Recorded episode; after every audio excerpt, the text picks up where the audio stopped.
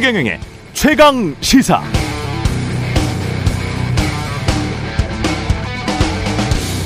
네, 기업이 연구 개발에 투자하면 원래 세금을 깎아줍니다. 시설 투자를 해도 세금 깎아주는데 앞으로 더 깎아줄 것 같습니다. 국민의힘이 반도체 등 미래 첨단 산업의 시설 투자 세액 공제율을 최대 30%까지 확대하겠다고 발표했었죠. 법인세도 인하하기로 했습니다. 대통령은 법인세를 인하해서 기업들이 제대로 뛸 수 있게 하겠다라고 말한 바 있습니다. 삼성 이재용 부회장 등 기업인들을 대상으로 한 광복절 특사도 단행됐습니다. 기업인을 사면해서 투자를 촉진하면 경제에 활력이 생길 것이라는 것. 그럴까요? 그럴 수도 있겠습니다. 공장 많이 지으면 고용이 늘고 전체 소득도 증가할 것이니 전체 경제에 활력이 생길 수도 있겠죠. 옛날 사고방식으로는 그랬습니다. 그러나 미래 첨단 산업에 공장을 많이 짓고 로봇을 많이 배치하면 기업은 연구 개발에서 세금도 절감받고 로봇을 포함한 시설 투자로 또 세금이 깎이니 사람 대신 공장에서는 로봇이 일하고 고용은 거의 늘지 않고 불은 한쪽으로 더 쏠리면서 양극화가 심화되고 성장률은 정체되고 국가의 복지 비용은 더 늘어날 수도 있습니다. 만약 당신이 미래 첨단 산업의 기업인이라면 경영자라면 어떤 선택을 할 것 같습니까? 연구 개발이나 시설 투자에 돈을 더 쏟아 부어서 공장에 로봇을 세우고 생산성을 높여서 순익을 증대시키면서도 게다가 세금도 깎아준다는 방향으로 경영할까요? 아니면 전통적인 공장 많이 짓고 억지로 사람 많이 고용해서 국민 소득이 느는 방향으로 경영할까요?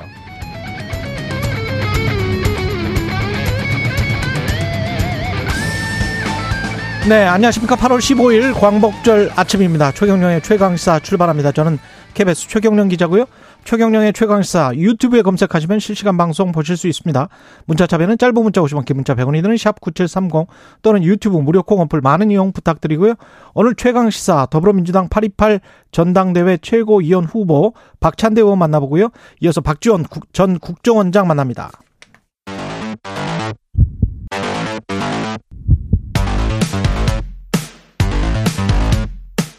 오늘 아침 가장 뜨거운 뉴스 뉴스 unboxing 네 뉴스 unboxing 시작합니다. 김민하 시사평론가 민동기 기자 나와 있습니다. 안녕하십니까? 안녕하십니까? 예 오늘 정식 공휴일인데 쉬지 못하고 나와주셔서 네. 감사합니다. 예. 열심히 해야죠. 예 네. 이준석 당 대표의 기자회견이 토요일 있었죠? 네. 예. 토요일에 있었는데요. 윤석열 대통령 그리고 이른바 윤핵관들에 대해서 강한 언사로 좀 비판을 했습니다.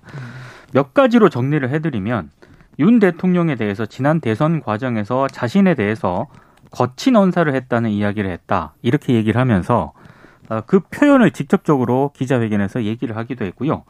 그리고 윤 대통령과 권성동 원내대표, 장재원 이철규 의원을 윤핵관으로 지목을 했고 정진석 국회 부의장, 김정재, 박수영 의원을 윤핵관 호소인으로 지목을 했습니다. 그러면서 이들과 끝까지 싸우겠다 이렇게 얘기도 했고요. 아, 그리고 한 가지 좀 흥미로운 게 그 윤석열 대통령을 지난 6월 12일 일요일에 독대를 했다고 또 이준석 대표가 얘기를 했거든요. 예. 근데 이게 상당히 좀 주목을 받는 이유는 이준석 대표가 윤 대통령하고 독대를 했다라고 동아일보가 보도를 했었는데 이 보도에 대해서 부인했었죠. 대통령실에서는 강하게 부인을 했었습니다. 음. 이준석 대표가 다시 이제 이걸 얘기를 하면서 정확하게 6월 12일 일요일이라고 특정을 했고 당시 뭐 북한 방송 개방과 같은 그런 제안까지 했었다라고 얘기를 했기 때문에 아, 또 이제 이거는 또 윤 대통령 입장에서 대통령실 입장에서는 상당히 또 해명을 해야 될 그런 부분인 것 같은데요. 이 부분에 대해서는 대통령실이 전반적으로 이준석 대표 기자회견에 대해서는 예, 애써 지금 함 구하고 있죠. 함구를 하고 있는 그런 상황입니다. 사실상 언론들 보도를 종합을 해보면 이준석 대표와 윤 대통령이 돌이킬 수 없는 강을 건넜다 이런 평가가 좀 지배적입니다. 뭐 돌아올 수 없는 강은 그 뭐 문자 때부터 이미 이제 건넌 상황인 것 같고요. 사실상 그렇죠. 네. 근데 언론이 아무래도 이제 어 이준석 대표의 발언이라든가 표현이라든가 이런 거를 이제 근거로 해가지고 어떤 대립구도, 누구를 비판했다, 뭐 여기에 많이 초점을 맞출 수밖에 없는데 이준석 대표 62분 동안 얘기를 했어요. 와, 한 시간 넘게 이야기했네요. 네, 그렇죠. 그러니까 할 말이 굉장히 많았던 건데, 근데 핵심 논리의 줄기만 이렇게 좀, 좀 따져보면은 이런 얘기입니다, 결국은. 그러니까는 대통령의 위기인데, 이 위기가 어디서 왔냐면, 과거, 과거와 같은 방식의 보수 정치의 그런 노선을 답습했기 때문에 지금 위기가 오고 있다라는 얘기를 하는 거예요. 그러면서 그 과거와 같은 노선이 뭐냐면은 예를 들면 뭐 반공 이데올로기에만 기댄 어떤 그런 정치, 음. 그 다음에 어떤 어 특정 이제 일부 세력들이 주장하는 부정 선거였다든지 하는 그러한 음모론에 기댄 정치 이런 것들이 예, 좀 어, 대통령의 어떤 위기를 만들고 있고 그런 것들을 당이 바로 잡아야 되는데 당이 비판을 하든지 조언을 하든지 뭘 하든지 해서 바로 잡아야 되고 자신이 이제 그걸 하는 역할인데 이준석 대표의 주장입니다. 음. 그런 역할인데 이른바 이제 윤핵관이라고 하는 사람들이 자신들의 지위와 당내 권력을 지키기 위해서 어그 별다른 국정에 대한 비전이나 이런 거 없이 자신이 이제 밀어냈다 이렇게 얘기를 하는 것이죠. 그리고 윤핵관이라고 불리는 이 사람들이 실명까지 거론을 했는데 이 사람들은 뭐 예를 들면 영남이라든지 이런 좀 지역구에서 어 그냥 이제 어떤 전통적인 보수층의 지지만 가지고도 그리고 지역구도에만 기대 기대서도 생존할 수 있는 그런 상황이고 그렇기 때문에 어, 이 어떤 정권의 성공이라든가 중도층을 어떻게 공략할 것인가에 대해서는 비전이 없다. 그렇기 때문에 어, 서울 강북이라든가 이런 수도권 험지에 출마를 해라 그러면 정말 이 정부의 성공을 바라면 중도층 공략해야 되니까 예. 그걸 할 마음이 없지 않느냐 그럼 나도 이제 이렇게 갈 수밖에 없다 이런 취지의 얘기를 쭉 한 거예요. 그러니까 중진 의원들을 겨냥해서 여러 가지 이야기를 했고 그렇죠. 그렇죠. 여권 발언은 어떻습니까? 일단 나경원 전 의원을 비롯해 가지고요 음. 이준석 대표에 대해서 강하게 좀 비판을 하고 있습니다. 그러니까 기본적으로 이 사건 이번 지금 국민의힘이 지금까지 오게 된 이유라든가 이런 걸 진단하는 아, 본인들의 생각이 좀 많이 다른 것 같아요. 그러니까 나경원 전 의원을 비롯해 가지고 이철규 의원 그리고 김미 의원 같은 경우에는 왜 성접대 의혹에 대해서는 기자회견에서 한마디도 하지 않느냐. 어. 이런 식으로 이제 비판을 했고, 기본적으로 국민의힘이 지금까지 오게 된 근본적인 원인은 이준석 대표의 리스크에서 비롯된 것이다. 이런 취지로 좀 비판을 하고 있거든요. 근데 이준석 대표가 기자회견 한 것을 보면 그게 아니라 아, 국민의힘이 예, 지금 보수 혁신이라든가 이런 걸 하지 못하고 중진 의원들 이른바 윤핵관들 때문에 지금 이 사태가 난 것이다. 서로 다른 지금 인식차를 확실하게 보여주는 그런 상황이기 때문에 이 문제가 뭐 비대위가 출범을 한다 하더라도 상당히 좀 지속될 가능성은 있는 것 같습니다. 그리고 이제 이준석 대표의 이 비판적인 그러한 이제 당내의 중진급 의원들의 어떤 반응을 보면은 대부분 그런 표현이나 어떤 그런 거에 이제 초점이 맞춰져 있어요. 그래서 대통령을 왜 개고기에 비유를 하느냐. 음. 이준석 대표가 양도구육이라는 얘기를 전에 했는데 어, 이 토요일 기자회견에서도 사실 양의 머리를 걸고 개고기를 제일 잘 팔았던 거는 나이 나이지 않는가 자신이지 않는가. 그렇죠. 네 그런 얘기도 하고 그래서 그럼 이제 그런 이제 이준석 대표가 주장하는 개고기가 무엇인가에 관해서 또 이야기를 할 수밖에 없죠. 그렇죠. 그렇죠. 예. 개고기가 이제 윤석열 대통령이냐 또는 이제 아니면 뭐 당을 얘기하는 거냐 여러 가지 해석이 나올 수뭐 있지만 또는 뭐 정책이나 뭐 사안들을 이야기하는 것일 수도 있겠죠. 그렇죠. 예. 근데 이, 이 이준석 대표 주장에 대한 어쨌든 반발은 어떻게 대통령을 개고기에 비유하느냐 또는 어 이준석 대표가 과거에 유승 저 유승민 이전 의원을 대통령 후보로 민다고 주장을 하면서 유튜브 방송에서 윤석열 대통령이 당선되면 지구를 뜬다고 하지 않았느냐. 지구를 뜨면은 나도 호남에 출마하겠다. 뭐 이렇게 얘기를 한다든지.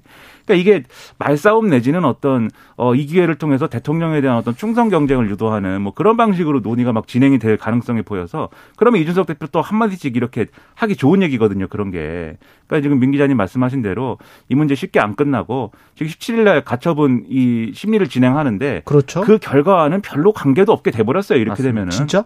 그렇죠. 네. 네. 아. 가처분 신청이 뭐 근데 그 이후에 경찰 수사와는 어떤 이준석 당 대표의 정치적인 행보, 향 향후의 어떤 진로와 관계 있지 않아요? 경찰 수사와 그렇죠. 네. 그 수사 결과는 이제 발표를 어떻게 할지 지켜봐야겠지만 예. 이준석 대표가 기자회견을 통해서 앞으로 어떻게 나가겠다 해 나가겠다라고 보인 행보를 보면은요 음. 오늘부터 당장 뭐 라디오 인터뷰 하루씩 그렇죠. 하겠다 그러고 우리는 지난번에 해서 네. 약간 이번에 지금 좀 밀리는 손해, 것 같은 손해를 좀 보신 것 같습니다. 예. 예. 근데 한 30일 동안 계속 뭐 우리 인터뷰만 나갔으니까요. 예. 그걸로 예. 만족합니다. 그리고 앞으로 라디오 인터뷰는 예. 물론이고 여론전을 계속 강화하겠다. 어. 그리고 지금 언론들의 해석을 보면은 아, 단순히 이제 라디오 인터뷰 여론전에 그치겠느냐. 지금 계속해서 오늘 또 일부 언론이 보도한 내용을 보면은 뭐 당대표 여론 그 조사를 보면은 뭐 아- 아직도 많이 좀 높게 나오거든요. 게다가 대통령실이 함구하는 이유에 관해서 물론 지금 상황은 말을 안 하는 게 훨씬 더 이득일 거는 같은데 그렇죠.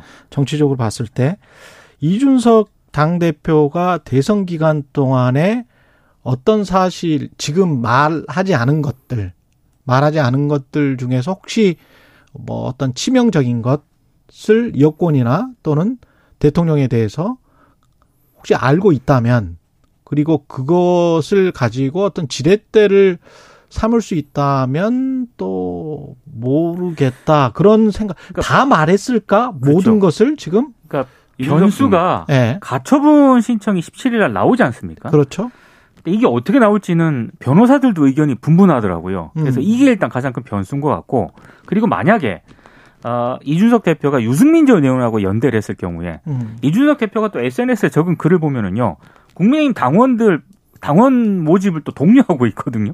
젊은 당원들. 그렇죠 예. 그러니까 어떻게 보면은 장기전에 대비한다라고도 볼 수 있기 때문에 어. 변수들이 굉장히 좀 많은 것 같습니다. 나 죽지 않아 예. 예 나 다시 돌아올 거야 네, 예. 이준석 대표는 이게 지금 이 상황을 예를 들면 뭐 윤석열 대통령과의 관계에 있어서 폭로라든가 음. 그런 접근에 대해서는 좀 불편해하는 것 같아요. 페이스북에 쓴 글이나 이런 걸 보면은 어 그게 아니다 이제라고 취지를 얘기하고 있는데 그러니까 어쨌든 자기 입장에서는 이제 아- 아젠다 얘기를 한 거다라는 그렇죠. 얘기예요. 그러니까 대통령과의 독재 사실을 밝힌 거는 그게 사실은 좀 우회적으로 대통령실이 나를 망신 주기 위해서 만나놓고서는 안 만났다고 했다라는 얘기가 포함되어 있지만 그 얘기를 사실 그이 문장을 잘 보면은 이런 얘기입니다. 거기서 좋은 얘기를 자기가 했다는 거예요. 그래서 예를 들면 자유와 인권에 기, 기반한 뭐 이런 정책을 해야 된다라고 얘기를 하면서 뭐 몇 단계에 나눠 가지고 이것들을 접근 방식을 얘기를 했는데 그 첫 번째가 이제 인터넷상에 도박 사이트라든가 음란 사이트라든가 이런 거 못 들어가게 해 놓은 거를 열어야 된다라는 취지. 예 그다음에 카카오톡이나 이런 데서 뭐 그 얘기가 한번 논란이 됐었잖아요. 음란물이나 이런 것, 불법 촬영이나 이런 것들을 공유하면 그걸 모니터링 해가지고 이렇게 이 걸러낼 수 있도록 하는 필터링 할 수 있도록 하는 기술이 논란이 된 때에 음. 그때 그거에 대해서 반발한 적 있지 않습니까? 예 그 그런 어떤 메신저 검열을 없애야 한다. 그리고 마지막으로는 북한 방송을 개방해가지고 이것들을 이 북한의 방송이 얼마나 창피한 수준인지를 스스로 알게 해야 된다.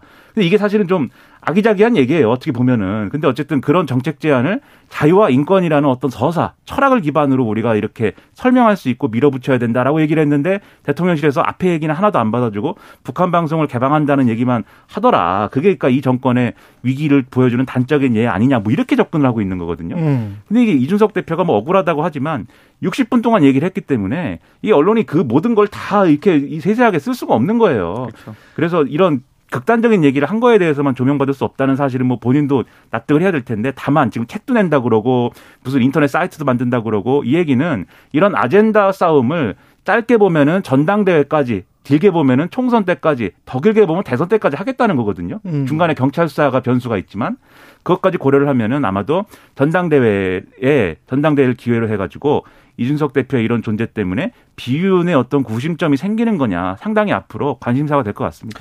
그런 정치 공학적인 측면도 그렇지만 이준석 대표가 지난 10여 년 동안 해온 보수 정치의 공과 과에 관해서도 우리가 진지하게 한번 생각은 해볼 필요가 있을 것 같습니다. 그렇죠. 네. 예. 네. 이게 동서화합이라는 측면에서 이준석 대표가 기여한 게 분명히 있습니다. 있고 그리고 청년 세대의 정치를 완전히 전면으로 등장시킨 그런 공은 있고요. 근데 개인적으로는 그 이대남 이대녀 논란 그다음에 장애인 그 관련한 단체 논란에서 보듯이 갈라치기랄지 통합이나 화합의 메시지 그다음에 그런 합의 정치 우리가 바라는 건 그런 것들이거든요. 그렇죠. 근데 그런 거를 계속 정치공학적으로 굉장히 머리가 좋은 사람이기 때문에 그때그때 막 피해 나가는 그런 아기자기한 아까 말한 그런 전술적인 어떤 그런 계획으로 파헤쳐 나가고 이게 돌파해 나갔던 그런 모습이 과연 한국 정치 길게 보면 그게 보수 정치의 진수가 될 수가 있는가? 그 그렇죠. 측면에서는 조금 좀 고민을 해봐야 돼요. 이준석 대표가 예. 대표에 당선됐을 때도 이런 이 자리에서도 많이 말씀드렸는데 음. 과거의 합리적 보수, 개혁적 보수를 얘기하자 그러면 그거는 인간의 얼굴을 한 보수, 온건한 보수 이런 거였거든요. 그렇죠. 박근혜 정권 때 유승민 당시 원내대표 주장도 그런 거였고 그렇죠. 멀게 보면 영국의 데이비 캐머런 총리가 총리되기 전에 했던 그렇습니다. 그런 예. 정책도 다 그런 거였는데 음. 이준석 대표가 하는 건 사실 사람의 얼굴을 한 지금 보수가 아니고 급진화되고 자유지상주의적이고 공학적인 그렇죠. 정책. 맞습니다. 예. 그렇죠. 이 어떤 여론의 어떤 흐름에 어, 올라타고 편승하는 음. 그러한 정치이기 때문에 그런 얘기에 대해서도 사실 이 보수 정치 내에서 반론도 있고 정책적인 논점이 생기고 음. 그런 걸 가지고 이 갑론을박하고 그래야 보수 정치 발전을 하는데 그렇지가 않은 상황이 그게 훨씬 낫죠. 이 그렇죠. 베이비 저 베이비 이 논란 해봐야 뭐 아무 그렇죠. 소용 없습니다. 음, 예. 슬픈 오늘입니다. 예. 대통령실 개편인데 김은혜 전 경기도지사 후보를 발탁할 수도 있을 것 같다는 소식입니다. 그러니까 취임 100일이 17일인데요. 그 17일을 전후해서 참모진 일부를 교체하거나 보강하는 그런 방안을 강구 중이다라는 게 언론들의 보도를 종합했을 때 나오는 그런 얘기입니다. 일단 전면 개편보다는 소폭 개편 쪽으로 가닥이 잡힌 것으로 보이는데요. 김대기 비서실장 교체론 같은 경우에는 보수 언론을 중심으로 강하게 제기가 되어 왔었거든요. 근데 오늘 언론 보도를 보면 일단 유임 쪽으로 가닥이 잡힌 것으로 보입니다. 특히 중앙일보 같은 경우에는 뭐 김대기 비서실장, 이진복 정무수석은 유임이 될 것이다라고 보도를 하기도 했고요. 다만 공통적인 언론 보도가 하나 있는데 홍보 라인은 바뀔 가능성이 높다는 겁니다. 특히 말씀하신 것처럼 이 홍보수석에는 김은혜 전 의원이 검토가 되고 있다는 게 뭐 대다수 언론들의 보도인데요. 다만 이 조선일보 보도를 보면 어, 김은혜 전 의원 같은 경우에는 경기지사 선거에 출마를 하지 않았습니까? 그러다가 바로 이제 대통령실 홍보수석을 맡는 것에 대해서 일정 정도 부담이 좀 있기 때문에 최영범 홍보수석이 유임이 되고 김은혜 전 의원은 대통령 홍보 특보라든가 수석급 홍보 기획관을 맡을 가능성도 있다 이렇게 보도를 하고 있기 때문에 이거는 좀 상황을 좀 보셔야 될 것 같고요. 특히 이제 대통령 보좌 기능 보강을 위해서 일부 정치권 인사를 특보로 또 위촉하는 방안까지 검토를 하고 있다라고 합니다. 소폭 개각이라고 소폭 뭐 개편이라고 하는 것은 공통된 지적입니다. 근데 이런 게 혹시라도 대통령이 상황을 안이하게 보고 있는 거 아니냐라는 지적으로 이어질 수 있다라는 거를 그렇죠. 절박하게 생각을 해야 돼요. 왜냐하면 참모진 개편을 이제 이 보수 정치 내에서도 요구를 했던 것은 대통령이 이 지금까지의 태도와는 뭔가 다른 그래서 국민들의 여론을 좀 이끌어낼 수 있는 그런 아젠다로 변경을 하고 앞으로 다른 모습을 보여주겠다라는 의지의 표명이다 이렇게 가야 되는 거지 않습니까? 그렇죠. 그래서 오늘 보수 언론 이 기사를 봐도 이렇게 쭉 안 바뀔 거다라는 얘기를 하면서도 마지막에 그러나 아직도 윤석열 대통령이 막판에 이렇게 개편할 가능성 남아있다. 다 이렇게 쓰고 있어요. 네. 근데 이게 행간을 제가 이해하기로는 상당한 바람이 있는 거예요. 좀 바꿨으면 좋겠다. 참모진을. 예. 그럼 윤석열 대통령은 왜 어, 안 바꾸는 거냐. 첫째로는 참모진에 대해서 뭐 좀 온정주의적인 거 아니냐라는 비판이 있을 수가 있겠고 두 번째는 현실적인 요인들이 아마 있을 것이다라는 생각도 있을 텐데 중앙일보에 이런 대목이 나옵니다. 윤석열 대통령과 가까운 여권 인사는 윤 대통령이 큰 폭의 물갈이 기조에서 소폭 개편으로 생각을 바꾼 것은 대통령실 개편을 두고 자기 사람 꼽기식으로 여권 내 권력 투쟁 조짐이 감지됐기 때문인 걸로 안다. 이런 음. 얘기도 나온다라고 하는 건 이런 이유 때문이라면은 정말로 위기감이나 이런 것에 대해서 절박하지 않은 거 아니냐라는 얘기로 갈 수가 있는 거거든요. 예. 그렇지 않다는 걸 보여주기 위해서라도 취임 100일 뭐 이 기념 이 기- 기자회견도 있고 메시지가 이제 쭉 나올 타이밍인데 제대로 국정 기조를 바꾸는 그런 내용이 나와줘야 됩니다. 그래야 참모진에 대한 얘기로부터 벗어날 수가 있어요. 처음에 내각과 대통령실이 거의 완성됐었을 때 나온 보도들을 오늘 제가 다시 한번 봐보니까요. 그 구성 자체는 서울법대, 검찰, 모피아라고 불리는 경제 관료, 이명박 정부와 박근혜 정부 때 청와대 인사들 이렇게 되거든요. 그리고 거의 다 남성이고 그렇습니다. 어, 남성 60대 이렇게 되기 때문에 지난 3개월간 이들이 보여준 능력, 실체에 관해서 그게 그 사람들의 능력이고 그 사람들의 실체라면 어, 그 이미지가 지금까지의 이미지는 그렇게 능력이 있고 그렇게 신선하지는 않았다. 그렇죠. 예. 그렇게 평가할 수 있겠습니다. 네. 근데 그거를 온통 바꾸느냐, 온통 쇄신하면서 어 뭔가 다른 길로 가느냐, 아니면 이걸 그대로 고수할 수밖에 없는 것인가는 모르겠네요. 그러니까 어떻게 갈지는 어떻게 갈지 언론들 예. 보도의 공통된 점은 홍보 라인은 바꿀 가능성이 높다는 거 아니겠습니까? 음. 근데 이제 지난번에도 진행자께서 한번 언급을 하셨는데 콘텐츠는 그대로인데 예. 이게 홍보 라인만 바꾼다고 이게 되겠느냐? 이제 그 문제를 다시 언급을 하지 않을 수가 없는 거죠. 그러니까. 어떤 어떤 자기 인식이냐가 음. 아마 국민들의 평가 지점이 될 겁니다. 제품에 관한 혁신에 관해서 훨씬 더 더 많이 생각을 해봤으면 좋겠어요. 우리가 뭐든지 그 경영적으로 생각을 해본다면, 그렇죠. 예, 국가 경영이라는 측면에서도 생각을 해본다면 윤석열 정부 그다음에 대통령의 첫 광복절 메시지가 오늘 나오니까요. 네. 그걸 또 보고 내일 이야기를 해보죠. 예, unboxing 마무리하겠습니다. 민동기 기자, 김민하 시사평론가였습니다. 고맙습니다. 고맙습니다. KBS 1라디오 최경영의 최강시사 듣고 계신 지금 시각 8, 7시, 7시 40분입니다.